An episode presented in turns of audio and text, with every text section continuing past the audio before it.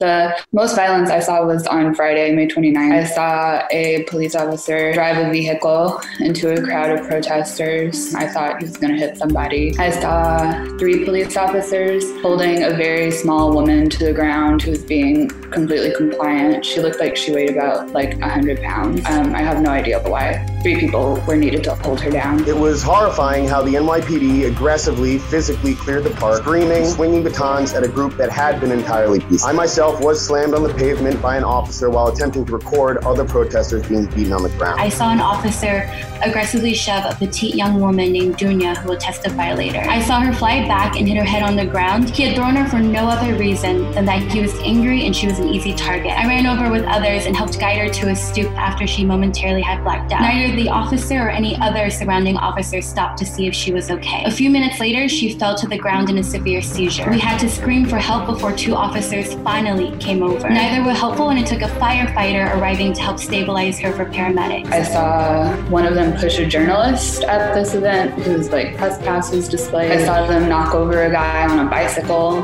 who uh, looked like he was just standing there. I didn't I didn't know if he was like participating in a demonstration or not. I heard no announcements made by the NYPD before they decided to clear the. A line of NYPD officers in riot gear quickly moved in on the peaceful assembly, screaming to move, physically pushing and hitting with batons anyone who was in the I can only assume that I had been targeted by the police for excessive force because I was attempting to film. I carried water and a first aid kit in my backpack and helped a street medic. Before the night was over, I had treated over 15 people who had been severely maced or beaten back by batons. Many were under the age of 18. I have a video of someone just standing in the middle of the road and like 20 cops swarming around the person, and you can just hear them screaming in the background.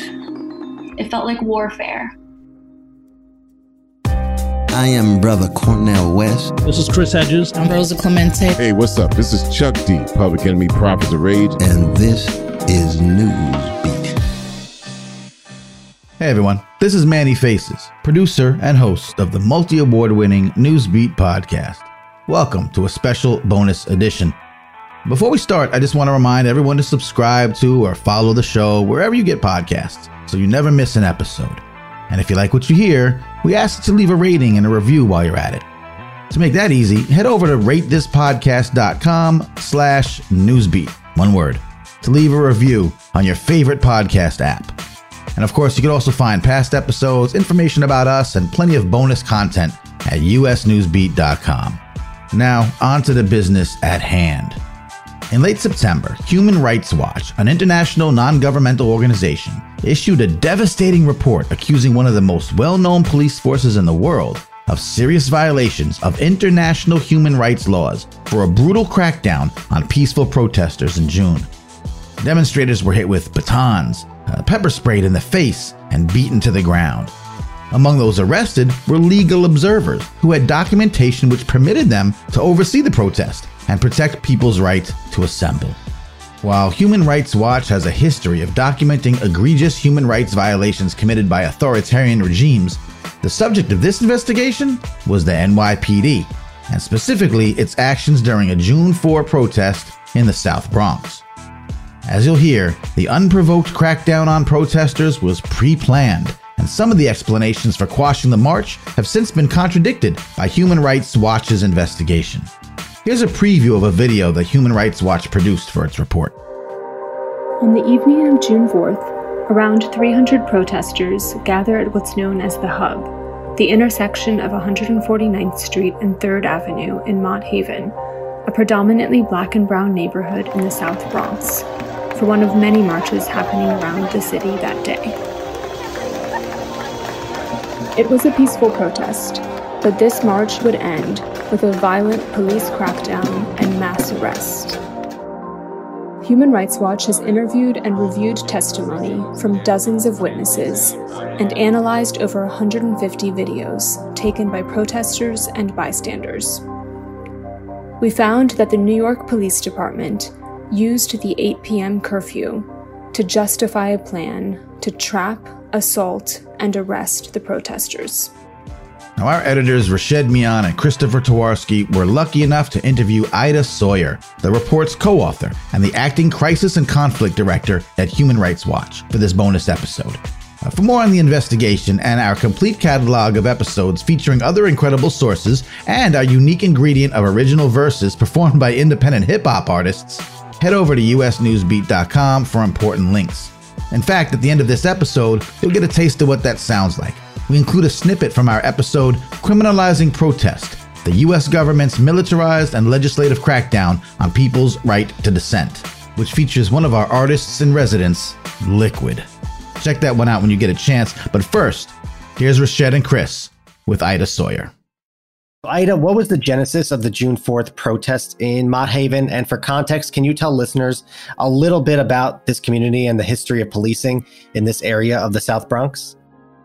Sure. So the, the protest in Mott Haven on June 4th was known as the FTP4 protest, and it was organized by a coalition of grassroots groups led primarily by Black and Brown women from the Bronx, uh, and included uh, Take Back the Bronx, Decolonize This Place, Bronxites for NYPD Accountability.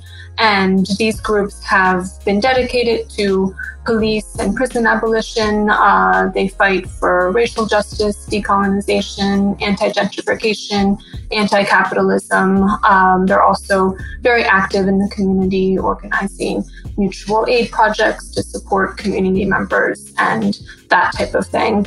Uh, and they had previously organized other FTP protests uh, about specifically about over policing in New York subways. So there were three earlier ones in November of last year, and then the third in January of this year. And during those first demonstrations, protesters sometimes engaged in mass fare evasion, and that you know, got a lot of attention and probably triggered increased NYPD scrutiny of the group's activities. So these are organizations that are you know, from from the community, well known, very outspoken against police brutality, against policing, against prisons. So they organized this protest uh, as part of you know, many other protests organized across New York, across the country, following the police killing of George Floyd on May 25th. And this protest happened in Mott Haven, which is itself a neighborhood that has experienced for decades some of the most damaging consequences of systemic racism and police brutality.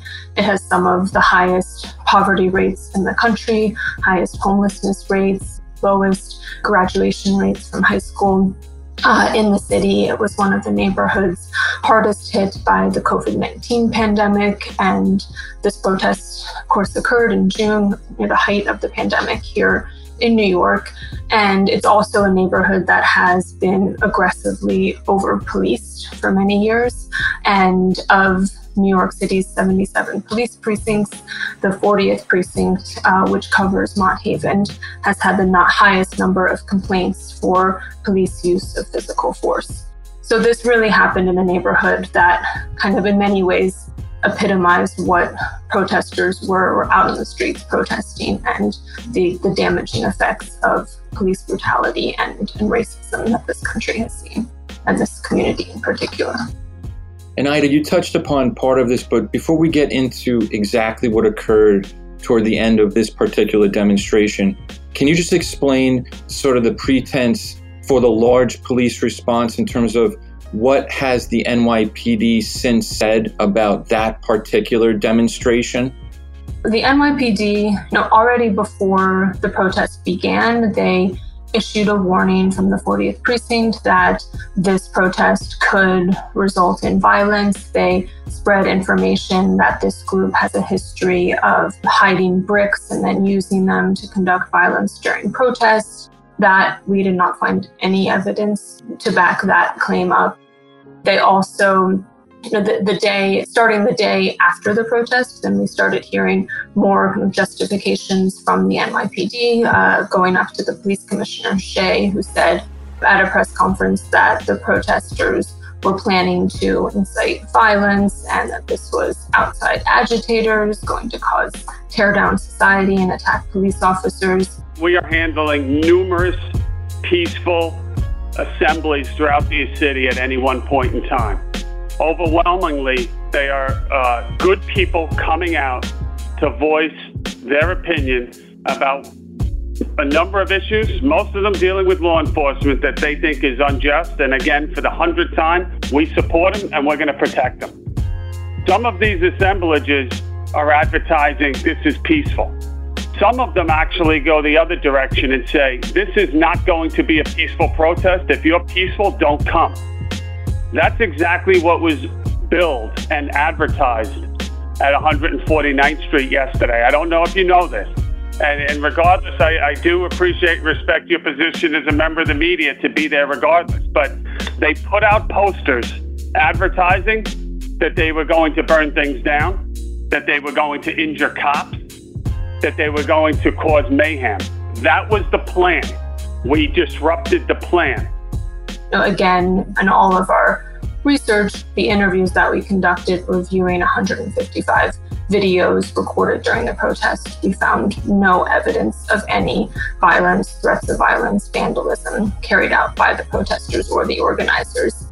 The police did point to some of the social media flyers and claim that this was incitement to violence and that they were calling in gang members. The only thing we found, there were some flyers posted on social media that had a police car burning and one had someone jumping over a police officer, but there were no, know, explicit calls for violence. To the contrary, there was also a code of conduct for the protest that was posted online and they you know, called on protesters. They denounced goofy, irresponsible behaviors, said to follow the lead from people from the hood who were leading the protest, uh, and they explicitly called on people not to bring weapons to the protest.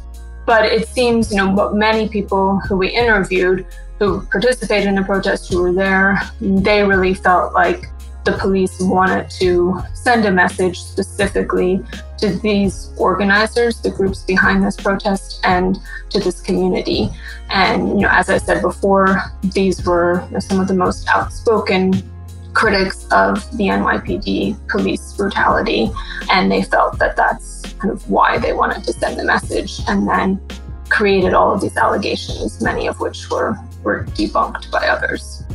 So, Ida, can you take us through the demonstration and also the initial escalation from the NYPD? And can you please explain to listeners also this tactic that you describe in the protest that's used a lot now throughout the, the country, this thing called kettling? Yeah, the protest began uh, at what's known as the Hub on 149th and 3rd Avenue in, in the South Bronx. And people started gathering at around 6 and they, you know, there were stands, people were handing out masks for the participants, and some of the organizers gave speeches. And in the beginning, many people already noticed that there was kind of a heavy police presence surrounding the hub and the area where the, the demonstration started. And you know, several people noticed that there were police officers on the roof of a building overlooking the hub, but they weren't the police at that point, you know, didn't try to interfere or stop the protest from, from happening, but there was that kind of heavy presence from the start. At around seven, the demonstrators started walking and marching through the neighborhood. And from the, the beginning, there, there was no interference by the police. And it was really, people described it as almost an, an educational tour of the neighborhood. And the leaders were sort of pointing out different land- landmarks. They went by La Morada, which is a neighborhood restaurant whose the family who runs the restaurant have been very active in providing up to 1,200 free meals a day to vulnerable community members during the pandemic. They also pointed out a building where there had recently been an ICE raid early in the morning on an apartment building a place where people had been shot earlier this year. They went through uh, a number of public housing complexes, the Patterson houses, Millbrook houses uh, that they sort of that are in Mott Haven, and pointed those out to people. And many people said that community members kind of joined in with the protest as they walked by. Some people were out, you know, sticking their heads out the windows, banging on pots and pans to show their support for the protesters. And it was, you know, serious issues, but in some ways kind of a, a joyous almost atmosphere for for the first part of the march. And then they are going down Willis Avenue and getting towards uh, 135th Street. They then see ahead of them a line of at least 50 police officers blocking the road in front of them. So they decide to turn around. They do not confront the police line, they just make a U turn and then turn down 136th Street. And then as they're walking down 136th Street, uh, they're approaching Brown Avenue. And then all of a sudden, the bike officers come to the side of the march and sort of zoom past them and then form a line in front of the protesters, blocking them and lift their bikes up and use their bikes as a shield to block people from going forward.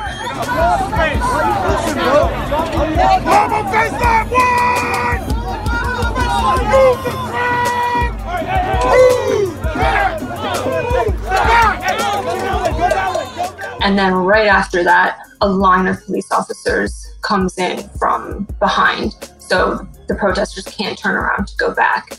And this, it's a very kind of narrow, sloping road. There are parked cars on either side and then buildings. So there's no place for people to go on the sides and they're trapped. Police have us surrounded right now. Oh, Police got us trapped. They they out here right now on the bullhorn telling us that we can't be here after 8. I got your phone, babe. And we ain't do nothing wrong. At about 7:45, they intentionally started cornering us. They have us pushed in in a pin. We peaceful protesting. Motherfucking Briggs got us trapped there right now. Nobody's doing nothing. Nobody's doing nothing. They are not allowing us to move. We are trapped. We are trapped right now. Whatever narrative is spun to you later, do not believe it. They have held. This is a tactic known as kettling when police officers surround a group of people, a group of protesters, and leave them with no way to escape, no means to disperse. So that happened before 8 p.m. Uh, before, so this is the period the curfew was in place due to looting in other parts of the city. I am extending the curfew, which I announced would be beginning again at 8 p.m. tonight, going till 5 a.m. Wednesday morning. We're going to continue that curfew for the remainder of this week. 8 p.m. each evening till 5 a.m. the next morning. Everyone we talked to emphasized that there hadn't been any looting in that neighborhood. But before 8 p.m., they were trapped, no way to, no means to disperse. And then just after 8 p.m., the police officers just move in on the protesters and, you know, unprovoked, without warning, just start beating down on them, wailing their batons, jumping up on the tops of cars and beating down on the protesters, firing pepper spray directly into their faces, and shoving people to the ground. And then they start rounding up people for arrest. Oh, shit. Oh, Yo, whoa. Those are all police coming in. Oh, sh. Oh, sh.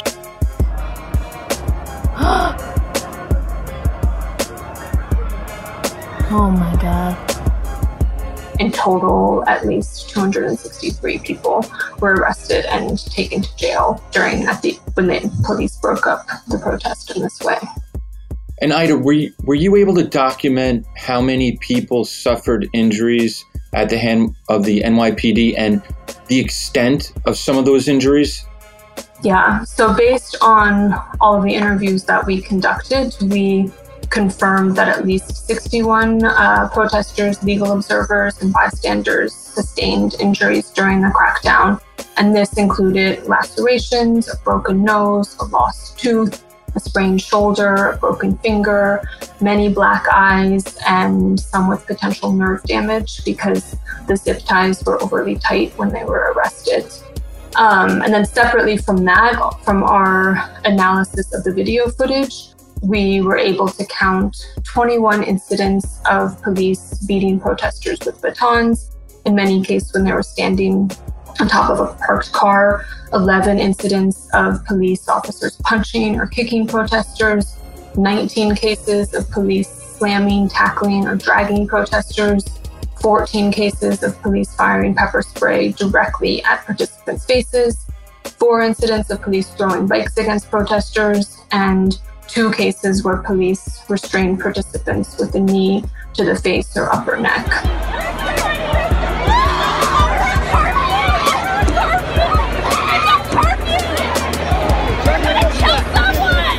And with all of these injuries that people sustained, what made it even worse was that the police obstructed the medics who had been deployed to the protest from providing immediate medical care to the injured protesters. So a number of medics were there. Uh, they're called street medics, they're volunteer uh, doctors and other health professionals who deploy to protest. They're wearing scrubs and have the Red Cross insignia on their scrubs, so they're clearly identifiable as medics. Um, and the police went towards them. They were among the first. Several were detained, and others were just blocked from getting near the, the protesters to provide support. So, you know, people described seeing protesters with like blood dripping from their faces and these open wounds, and then being held in cuffs for hours, taken to jails across the city, detained into the night the next morning, in some cases not released until the next afternoon. And then you know, people who were providing jail support to try to help people when they were eventually released, they said that they saw people who still had these untreated wounds. And some people had to you know, immediately take protesters to get medical attention right after being released. And I have two questions. Can you um, first explain this the role of this curfew uh, that the mayor had imposed especially these accusations from some people that the curfew was unevenly policed throughout the city and that they're, you know, alleging unfair uh, treatment in, in communities of color. And then, secondly, can you talk about another issue that you reported on extensively the arrest of the legal observers and sort of what that means? You, you, you mentioned a, a scenario where an NY, uh, officer with NYPD legal written on his uniform pointed to the, um, the legal observers and said, quote, good to go, meaning arrest them. Uh, so, h- how was that justified? Yeah. So, so on your first question, many of the people we interviewed who participated in this protest had been in protest across the city in the days before, mostly in Manhattan and Brooklyn, and also in the days following. And they said that often, you know, the protests went on past curfew, and sometimes you know, maybe after 10 p.m., police would come and call on people to disperse, but it definitely wasn't happening at 8 p.m., right at the curfew, and in some cases, not happening at all. So the fact that the police were so heavily deployed and, you know, making a point to try to, as the police told us in their response to Human Rights Watch, they said from 8 p.m., this protest was unlawful. All non essential workers were therefore violating this order and it was lawful to arrest them. So people felt that the that the enforcement of this curfew was very uneven and their sense was that they were being targeted because this was happening in a majority black and brown community of the South Bronx. This wasn't in Manhattan or, or downtown Brooklyn. The other important point on that is that the curfew order was very clear that if people are out past curfew, they should be asked to disperse and to go home and be given an opportunity to do so. And that clearly did not happen in this case, since the protesters were trapped by the police and not given an opportunity to disperse. Um, and you know, Mayor de Blasio was was on the Brian Lehrer show last Friday uh, during the Ask the Mayor segment, and and he said when asked about this particular protest and the police response, he said warnings have to be given very clearly, and people have to be given time to adjust to those warnings in reference to the curfew order. Peaceful protesters have to be respected. If there's going to be arrests for a specific reason in a protest context, the warnings have to be given very clearly, and people have to be given time to adjust to those warnings.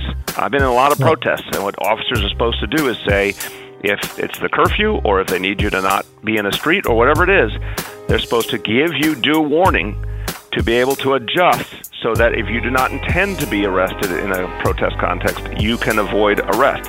And then he went on to say if that didn't happen, then that's going to be a real problem for the people who are in charge that were on that scene. If that didn't happen, then that's going to be a real problem for the people who were in charge on that scene. So it's good for him to recognize that, but we're now four months on from the protest, and you know, the, no one's been held to account for what happened.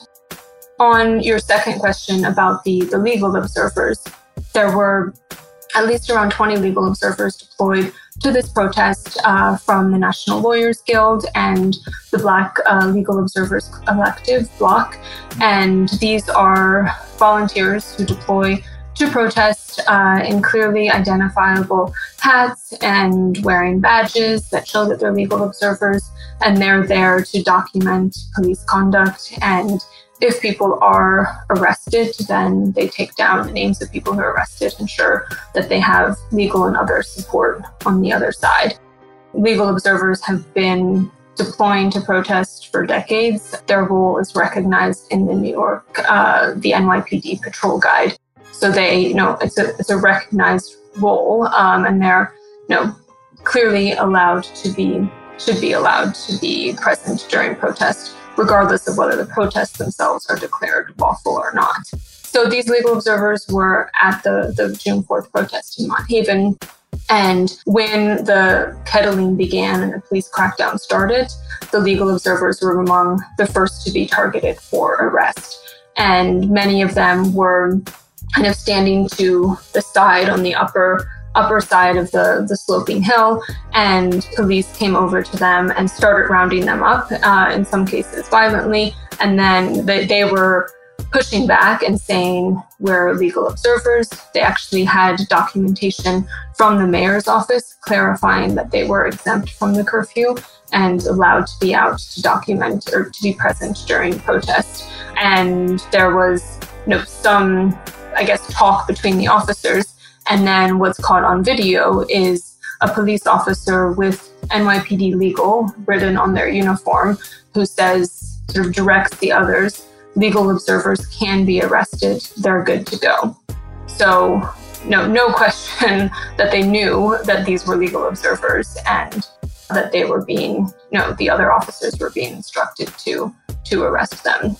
So eventually, 13 of them were uh, were arrested. They were cuffed, um, put in these zip ties, and uh, and blocked from doing their work to document and take down names of what was happening to the rest of the protesters.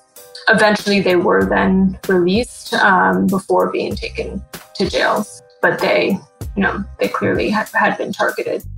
Uh, again, uh, on the on the Lehrer show, Ask the Mayor segment last Friday, Mayor De Blasio when asked about uh, the NYPD saying that the legal observers were not exempt from from the curfew. Um, so the NYPD actually, in their letter to us, they also you know doubled down on this and said very clearly legal observers do not enjoy an exemption as essential workers. Uh, despite the clarification that the mayor's office had given earlier. And when asked about this, Mayor de Blasio said, with all due respect to the NYPD, the NYPD is wrong on this one. The legal observer doing what a legal observer is supposed to to identify themselves and clarify their role, of course they're not supposed to be arrested. Again, good that he's recognizing that now, but what you know, he has the authority to act if the NYPD is is disobeying what's in his curfew order and he hasn't taken any action yet. Um, I'm wondering, did the NYPD's behavior toward the protesters change after the legal observers were arrested? Did you notice anything change in terms of just the aggressiveness of the crackdown? I mean, the, the legal observers, most of them were detained kind of right at the start, and that's when the very violent behavior by the police escalated. Um, so so, I mean, in some, it was a bit, some of it was happening kind of at the same time. Um, but it, it, definitely seemed like there was an effort to round up the legal observers first so then they could proceed with their very violent crackdown on the rest of the protesters. Now, Ida, this obviously occurred during the global pandemic for COVID. And you mentioned how uh, many of those who were arrested sat there in the cell and their wounds were not treated. Did you observe or see any type of care given uh, to the fact that this is a global pandemic, uh, either to to, to help stop the spread or, or masks or, or gloves or anything like that with those who were arrested? No. So this was another big concern that the protesters had and that we had in doing this research. Most of the protesters did appear to be wearing masks during during the protest during the march. They said before they were distributing uh, masks to anyone who didn't have one at the start. Uh, many of the police officers, however, were not wearing masks. And then as people were being, you know, when the crackdown happened, the first thing was that they were just they were scrunched together and people were literally on top of each other. You know, people described kind of holding up someone above them and having someone below them, trying not to fall down on the people and on the, the person lying below them. And so this was a very cramped situation when the kettling first happened. So people were being, you know, thrown together where they're of course put at greater risk of spreading COVID 19 or the, you know, the, there's greater risk of the virus spreading they're in such cramped conditions. And then when the arrest started, you know, some people said that the police officers even like pulled down their masks when they were arrested. I remember one person we interviewed said he was first punched by a police officer, and then another police officer came, pulled down his mask, sprayed his face with pepper spray, and then arrested him. And so, you know, some people, police deliberately pulled down their masks, others just in all of the chaos, their masks fell down and their hands were zip tied behind their backs, so they couldn't pull the mask you know, back to cover their face. And then from there, they were held, you know, first again in very close quarters, sitting on the ground with their hands zip tied, waiting for the police to uh, then move to transport and process them. Eventually, they're put in crowded vans, again, more exposure um, in tight conditions. And then they're taken to jails. Uh, many were taken to Queens, central booking, some were taken to Brooklyn, some were taken to precincts in the Bronx. And there they were again held in crowded cells and most cases not given PPE. Some people said, you know, hours into the detention, um, once they were taken first to Queens and then taken to Brooklyn, they were offered a mask. Um, but that was, you know, after hours and hours of being exposed. So, you know, for uh, in our analysis, this was clearly, you know, could be considered a right to health violation. We also, you know, Human Rights Watch around the world, we have urged governments to reduce their jail and prison populations given the heightened risk of COVID 19 for detainees and staff. And so we've, you know, we've called on authorities to only engage in custodial arrests, so bringing people into jail when it's strictly necessary. And in this case, you know, especially given that those arrested during the protests were not engaged in violence, presented no immediate threat to commit violence. There was really no justification for custodial arrest, especially at the height of the pandemic. And Ida, you outlined uh, such brutal tactics. Um, obviously, some of these things could could fit under the realm of uh, civil rights violations. Uh, your report uh, does an incredible job also outlining you know some of the human rights violations. So i wonder if you could expand on on that if there are others maybe that you haven't mentioned yet in terms of human rights violations that were committed during this incident. Yeah so i mean it was clearly um, you know, documented serious violations of international human rights law and this includes the excessive force used against protesters according to international human rights law, force can only be used in very limited circumstances when it's of last resort and violence is happening. There's immediate threat of violence. That clearly was not the case.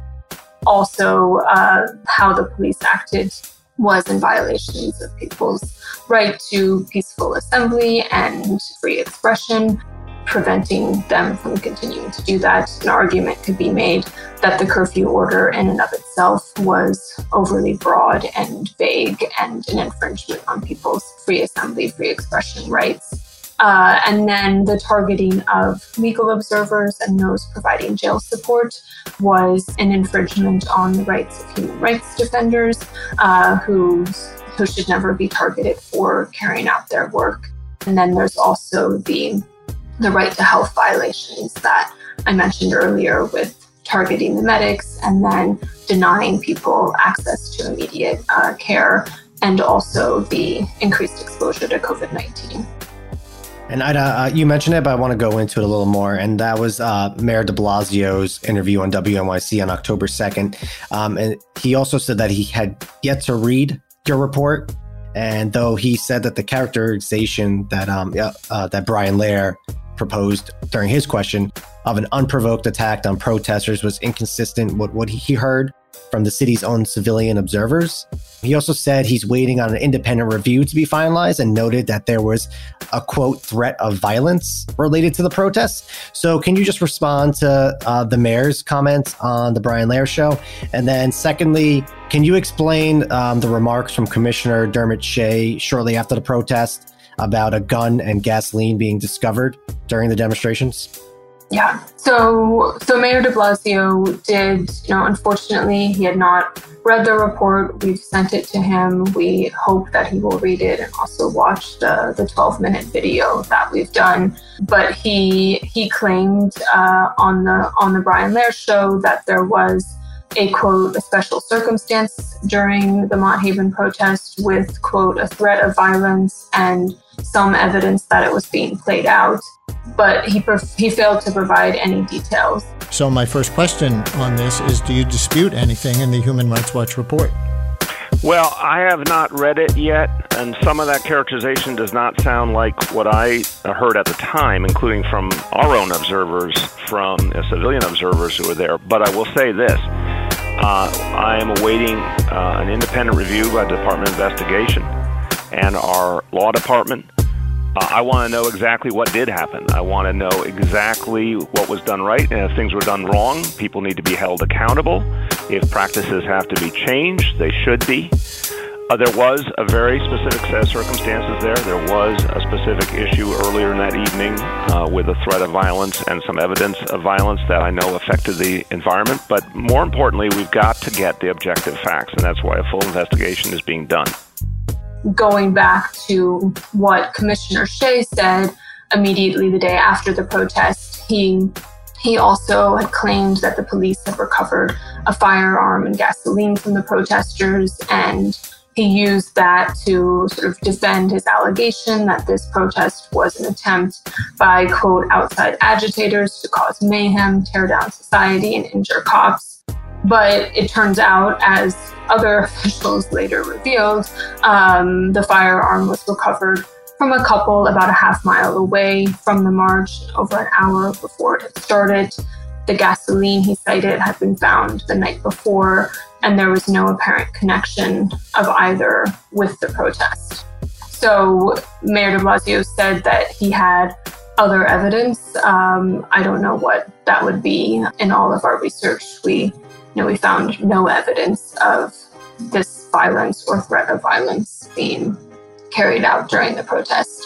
And he did say that they he's waiting for this review. Um, you know, where it's now four months on, uh, we feel that there is now ample information available for him to, for the mayor to take action to discipline uh, those responsible for the serious international human rights law violations and other violence and abuse, as well as the mischaracterization that Commissioner Shea spread.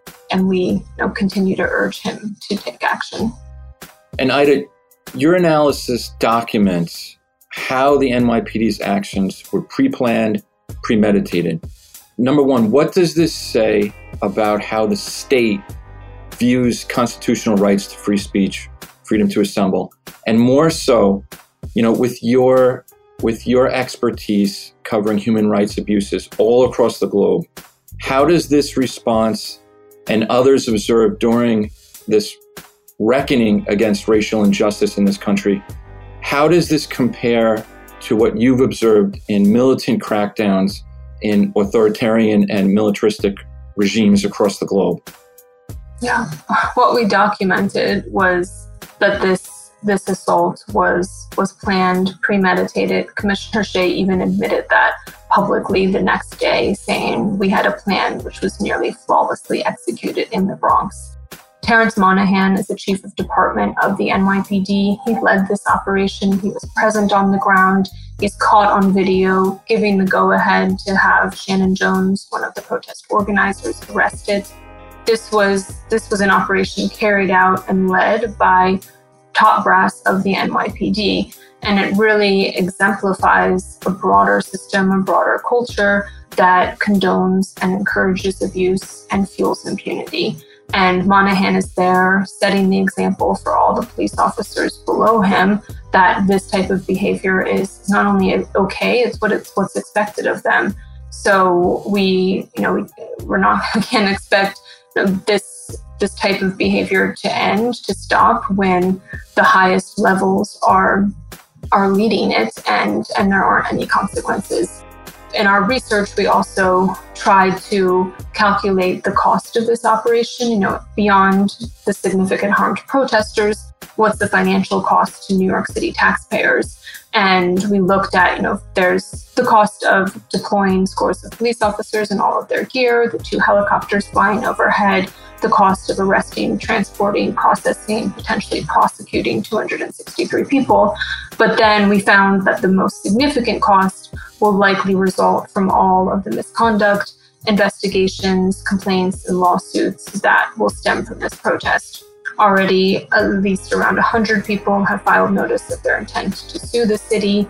And we've compared that to similar situations to try to estimate how much this could cost. And we believe this is likely to end up costing New York City taxpayers at least several million dollars. The most striking comparison is to the 2004 uh, protest around the Republican National Convention. And there, the NYPD used similar tactics of kettling protesters and then conducting mass arrests. And Terrence Monahan was one of the key players ordering those same tactics back in 2004.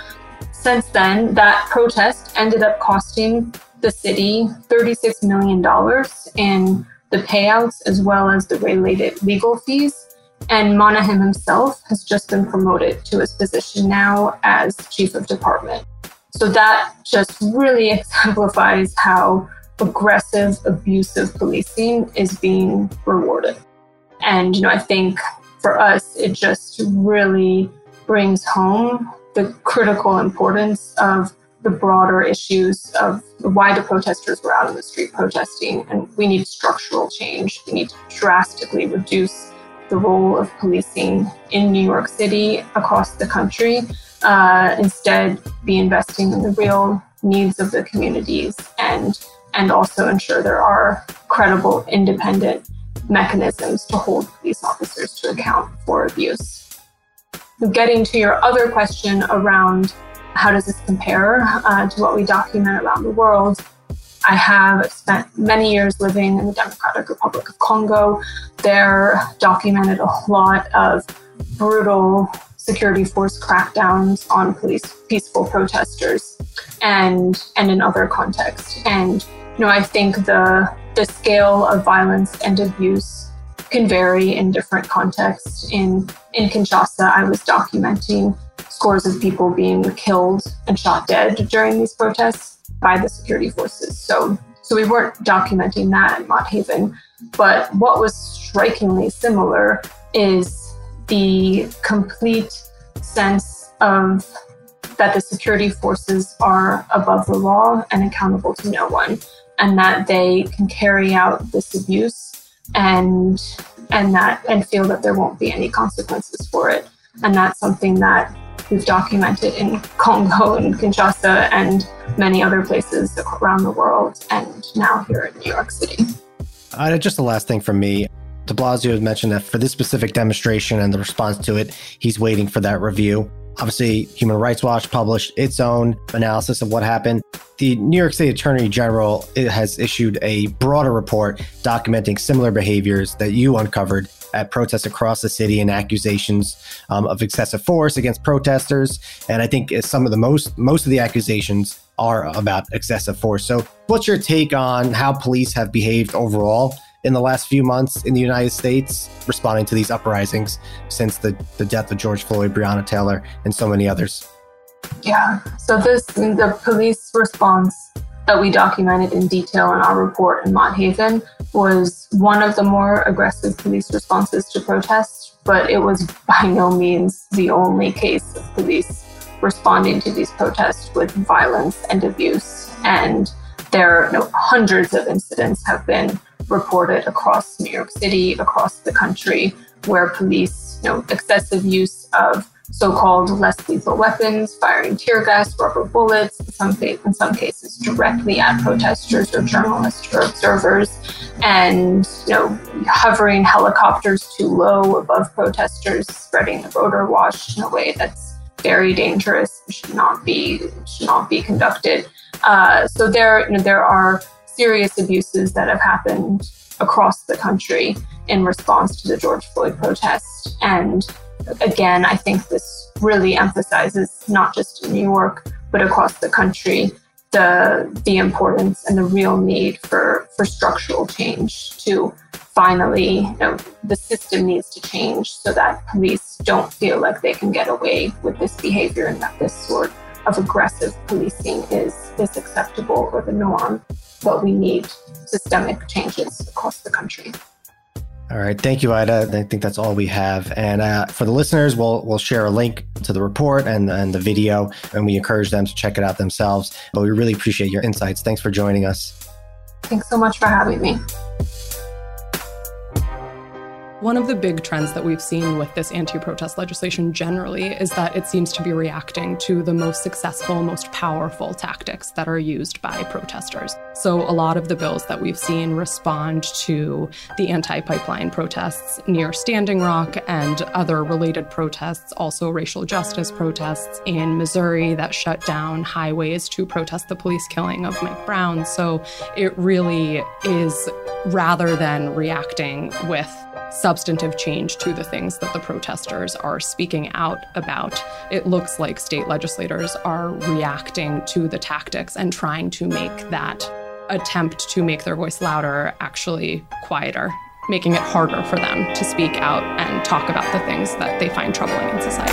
Bag, bag, bag, bag, bag. It's a full-on terrorist attack.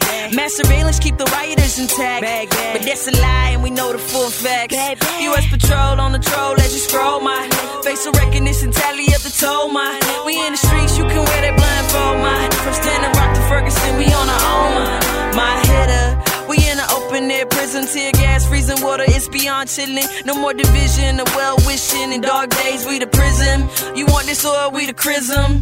Uh, you want this or you a pilgrim? You did this to our ancestors, not our children. The urgency is beyond insurgency. Who you call when 911 is the enemy emergency? I am Brother Cornel West. This is Chris Hedges. I'm Rosa Clemente. Hey, what's up? This is Chuck D, Public Enemy Prophets of Rage. And this is News